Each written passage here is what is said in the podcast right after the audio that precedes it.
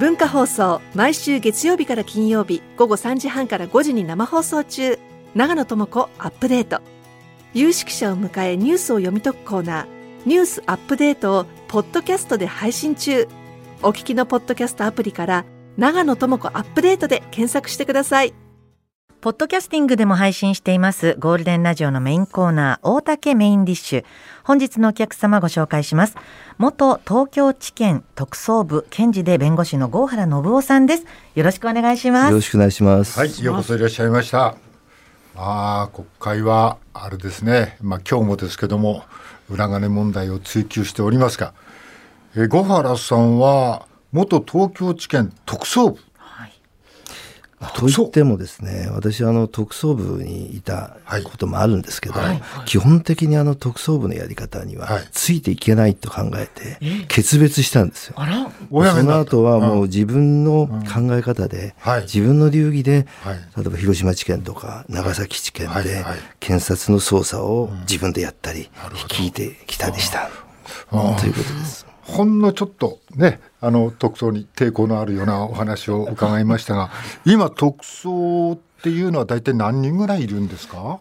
多分30人から40人ぐらいの間だと思いますね、はい、常に特捜部に所属している検事は、はい。はいえー、今回は地方からも？そうですね。なんか正確な数はわからないですけど、はい、50人ぐらい地方から応援を取ったという話がありますね。まあ30人プラス50人、はい、この大所帯で特捜が一生懸命やってるわけですが、なんか途中であの3000万円以下はあのもうちょっと首相書に報告して、それでいいんじゃないの？みたいな話になってます。そ、ね,、の全体として、はい、国民が疑問に思ってたこと、はい、怒ってたことに対して、はい。うん、何も答えが出てないですよね。そうです、ね、一応こう数だけ何人か起訴した、はい、大半は会計責任者ですけど、やっぱり国民は何人怒ってたかって言ったら、うんうん裏金っていう言葉に借りましたよね。はいはいはい。もうとにかく表に出さないで、はいはい、自分のところで勝手に自由に使えるお金を何千万も、はい、安倍派全体で5億とか6億とかって話、はいはい、それに怒ってたわけじゃないですか。はいえー、党の裏金問題の渦中にある人たちはいろんな発言をしております。塩は理恵さん、脱税という意識はない。萩生田光一さん、把握していなかった。世耕さん、秘書に任せきり、西村さん、安倍総理に大変申し訳ない、うん、高木さん、安倍さんに申し訳ない、うん、いろんなことをおっしゃってますけども。いやもうこのちょうど検察の処分が出て、はい。えおおむね終結したと、はい、捜査が終結したと、はい、い、うことになった後に次々とこう会見を開いて、こういう説明をしましたよね。はいなんていうかもう本当にこんなことを抜け抜けと言わせるなと言いたいですよね。いや、はい、その裏金であることを実質否定してるわけですよ。彼らの説明からするとですね、通常の政治資金と変わりません。はい、ただ記載をしてまそうそう。記載をしなかっただけ、はい、それ以外は全部普通の政治資金と同じように使ってやってます。それですよ。はいいやねそうではないだろうといくらなんでも。裏金として受け取ったんでしょう。自分で受け取ったのか秘書が受け取ったのか知らないけども、はいはい、別に保管してたわけでしょ、はい、使い道は使い道は違うでしょ普通に考えて、領収書がいる金と、い、らない金と同じわけないじゃないですか。そうです。だ誰だってですよ、領収書がいる金はそれなりに考えて使いますよね、はいこれは領収書いらないぞと思ったらちょっとつが違う使い道考えますよ。表に出ないから、えー、そうです何に使ってもいい、えー、ああ。それが同じだと、うん、いやねこれじゃあもうね、うん、本当に何十人っていう検事が年末年始を返上して仕事したってことですよ、はい、はい。はい、そうです。浮かばれないですよこれでは。はい。まあだからこれは今までの政治資金規正法っていうのが、こうざるみたいだったってことになるわけですか、ね、そうすると。その問題は私ずっとね、うん、指摘してきたんですよ、はい、要するに政治資金規正は全体としてざるだと、うん、だって国会議員がね、はい、自分らに都合よく作ってるわけですからもともとねそのざるでなくなるわけないんですよ。必ず抜け道作るんですよ、だからそのその抜け道にはまらないようになんとかその処罰できる方法を考えていくしかないんですけども、まあ今回はねその裏金問題が特に政治資金規正法では処罰しにくいっていう問題があって私最初からそれを言ってきたんですよ。だって裏金って全然表に出さないお金でしょ、はいはいはい、最初から収支報告書に書くなと言われて受け取ってるわけだから、はい、書かないわけですよ。書いちゃダメだよこれ。ところが、うん、その政治家個人にはね国会議員には特に政党支部、はい、資金管理団体、はい、それ以外にも何だか講演会とか何々会でいっぱいありますよ。でどこに入れてもいいんですよ。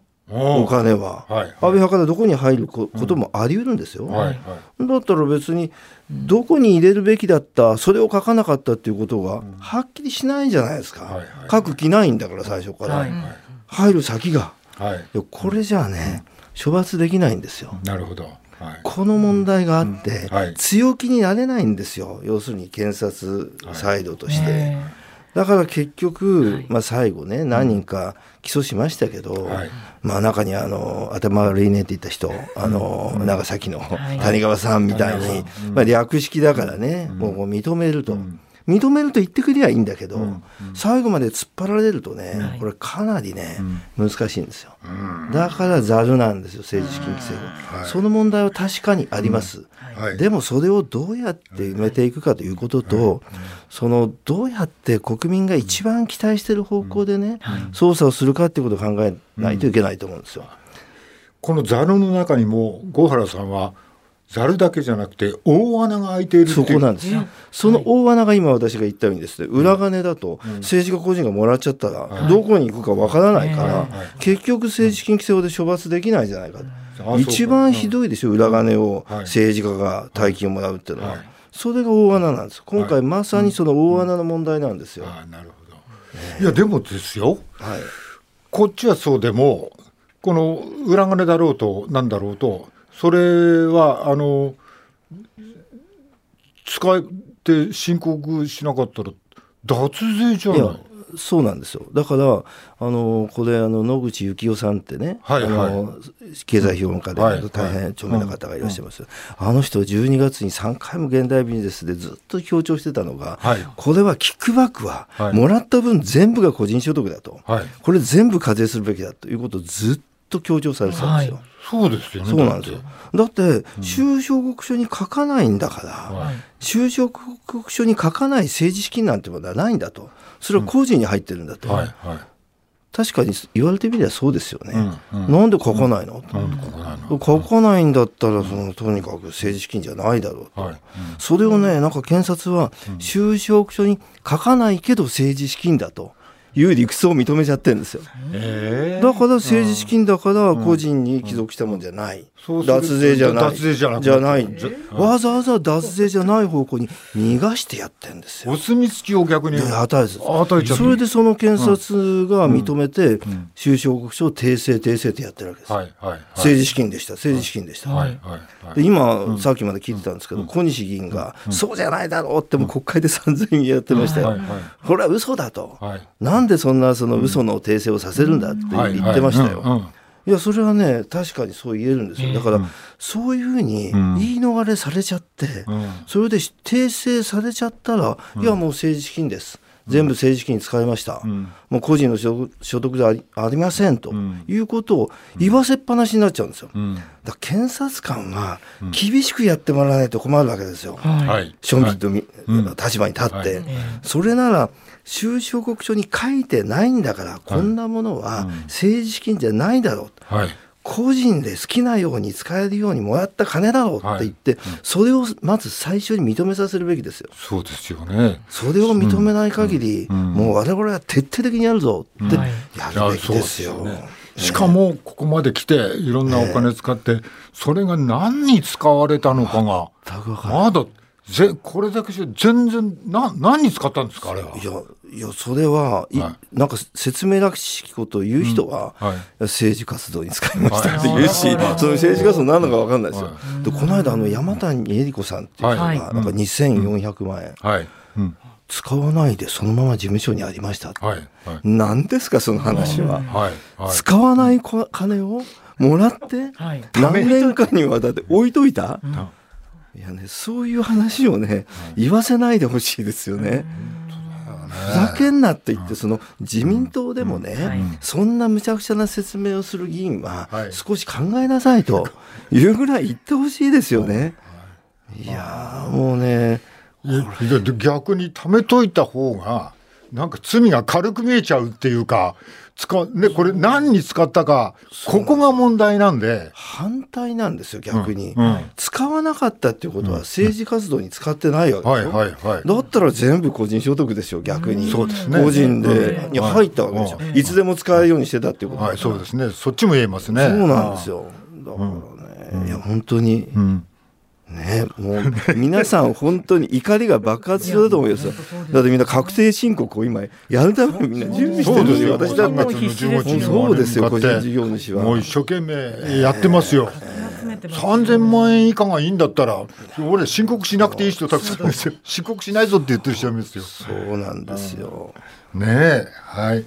いやだけどこれがでもずっと前30年前からねでそれがもう慣習みたいになってて。20年前ぐらい、ね、あ20年前森会長の時代から使われてます、慣習のようになってて、ね、もう暗黙の了解で今日まで来たと。そうです、ね、いうことになっちゃいますね。ですからまあ、やっぱりその、うん、もう死人に口なしだって言われますけど、うん。はい、会長、えー、会長が中心に決めてたと言われると、うん、まあそうじゃないとはなかなか言えないですよね。でも、さすがにですね、何にも知らなかったっていうことはないと思うんです。いくらなんでも。でね、その政治資金規正法では、こういう就職所の問題は会計責任者中心だから、なかなかね、その国会議員を処罰するのは難しいよっていうもう一つの問題があるんですよ、ざる法としての。だからその問題があるから、まあ一応ある程度は知ってたけど、まあ知ってた程度ですよって言われちゃって。それで処罰はできない、ギリギリ、これならしょうがないと思ったんですよ。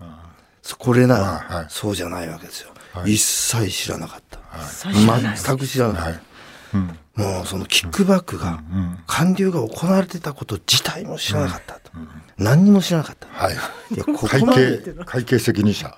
ここまで言われると、はい、嘘だろうって思いますよねみんな。その法律の穴で救われたんじゃなくて、ざるで救われたんじゃなくて、真っ白でしたと。はい。あの人たち、ね。うん、潔白でしたって話ですよ。はい。はい、潔白、はい。ね、すごいですよね。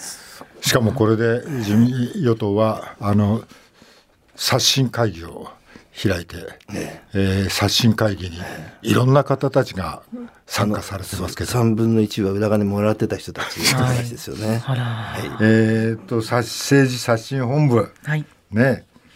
10人の議員のうちうち複数に裏金疑惑が浮上しています、はい、刷新本部幹部に麻生派麻生太郎さん。茂木派の会長の茂木さん、えー、郷原さんはまるで集団万引きしたあこれ郷原さんが言ってんじゃないんですか？はい。えー、どっかの噂ではです、はい、まるで集団万引きした人間に万引き防止策を考えさせてるようだ。こんな批判もあります。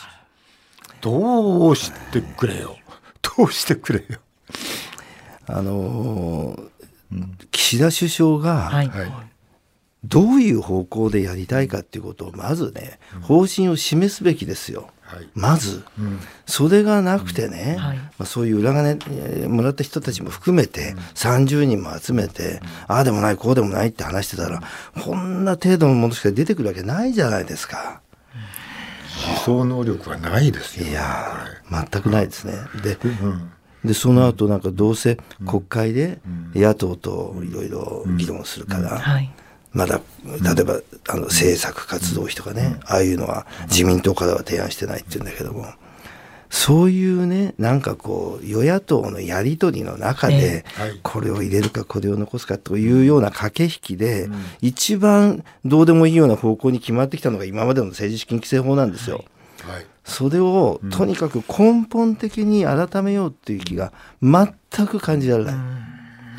いつも番組ではイギリスの例を出すんですけど、はい、もう透明性が高くて、まあ、金額は議員の給料は日本より低いんですけど、透明が高くて誰でもそれを閲覧することができるっていうふうにやってるみたいですね。そうですね。もうなんか日本の場合は、政治家っていう家業自体が利権化しちゃってるから、なるほど、まあ、大部分は与党の利権ですけど、まあ、ある程度の部分が野党にもそれなりにうまみがあって、で全体として国会議員たちが居心地がいいんでしょうね。だからとにかく当選さえしてればいいということになってしまう。だから今回は、まあ、あの野党は徹底的に追及するって言ってますけど、ややってほしいですね、とことん、これまでのような、これまでの改正のようないい加減なことで終わらせてほしくない。徹底的はでもあれですよね、派閥を解消してこの問題を今乗り切ろうとしているように見えますけど違うんですか、そうですね。全く違うところに論点がずれちゃったです、ね、はい。派閥があるから、政治資金パーティーの問題がこんな形でね、表面化して批判されてる。ということじゃないんですよ、はいはい、政治資金パーティーによる不透明なお金の流れ、はい、それをキックバックっていう形で裏金化してたから悪いんじゃないですか。そうなんです。でこんなものは派閥の政治資金パーティーに限らないですよ。うん、もう都道府県連レベルのね地方の、地方組織あの自民党の組織だってそうだし私20年前に、あの長崎県,、県連事件、自民党長崎県連事件で、同じような、あの地方の県連が政治資金パーティーで数千万円っていう裏金を作ってた事件を徹底的に捜査しました。どこでもですね、地方組織もやってるんですよ。もちろん個人もそうだし。日本全国。まあ、もっと言うと地方に行けば行くほど中央の力の作用が大きい。まあ、逆にその地方の県連などがそれなりに力を持ってるところもあるし、うん、でそういったところで国会議員の資金作りをですね、うん、逆に県連が中心になってやってるところがあるんですよ。これいろいろなんですよ。これはもう決して派閥だけの問題じゃないです。解決策は？まずは、はい、これ当たり前のことですけど、はい、会計処理をリアルタイムでデジタル化すること。デジタルもうこれが不可欠です、はい、もう国会議員の会計処理って年に1回い。ろんなものをこう入ってきたもの出てきたものをこう整理して、でこの団体で収支報告書に書くこの団体で書く、あるいはこれは個人だと。そういうどんぶり感情的なことをやってるわけですよ。だからこんなことをやることができるんですよ。でしかもいざとなったら不記載だ不記載だとごまかしてしまうことができるんですよ。ちゃんと日々この企業だったら当たり前の会計処理をやらせる、うん、そして誰でも見れるようにする、うん、ということがまず必要ですね。普通の会社だったらちょっと調べたら重役から課長まで全員あのやってたみたいな話になっちゃいますよね。ね会社持たないですよね。ねそうですよ。で、なんでねこれまでそれが求められてこなかったというと、やっぱりその政治の世界にはそれなりに表に出せない話があるでしょうと,、というようなことを、みんなが認めてきちゃったんですよ。今日も午前中の国会審議でね、あの岸田首相が、なんか政治活動の自由と国民の知り権との相関関係の問題とかなんかすごいかっこつけて言ってましたけどその政治活動の自由って要するに誰かと誰かが密談をしてその時にお金をやり取りすると。そういうことがあるんだと。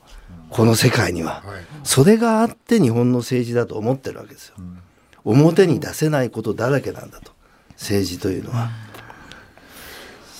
なんで政党助成金作ったじゃないですか。はい、そんなところに政党助成金を入れるなって話ですよね。そう自分たちでバンバンしてんだったら、なんで税金使うんだと。そうそれが無駄だったじゃないかと。そうなんですよ。自民党160億円も入ってると。だから、その政党助成金が入る前の世界、はい、そして今は、もうその時よりもはるかに世の中全体は透明化されて、会計は厳格化されてるわけですよ。そういう話、そういう今の状況とね、その昔の政治とごっちゃにするなって話ですよ。今世の中はね、国民はそんなの認めないでしょ、どう考えたって。ふざけるなって話ですよね。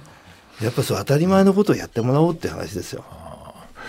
ね、庶民はもうなんか社会保障と税金で半分ぐらいお金、税金とあれでね、給料が半分になっちゃうんですけども。それで結局こういうね、うん、裏金問題も何にもね、うん、自民党は明らかにしようとしないし、うん、今日の国会でも全然説明しようとしないじゃないですか。まだなんかそのうち、あの税制があるでしょうな、みたいな話ですよ。で、こんなことを、あの、ちまちまちまちまやってるから、国会での審議がね、なかなかみんなすっきり納得できるようにならないでしょ？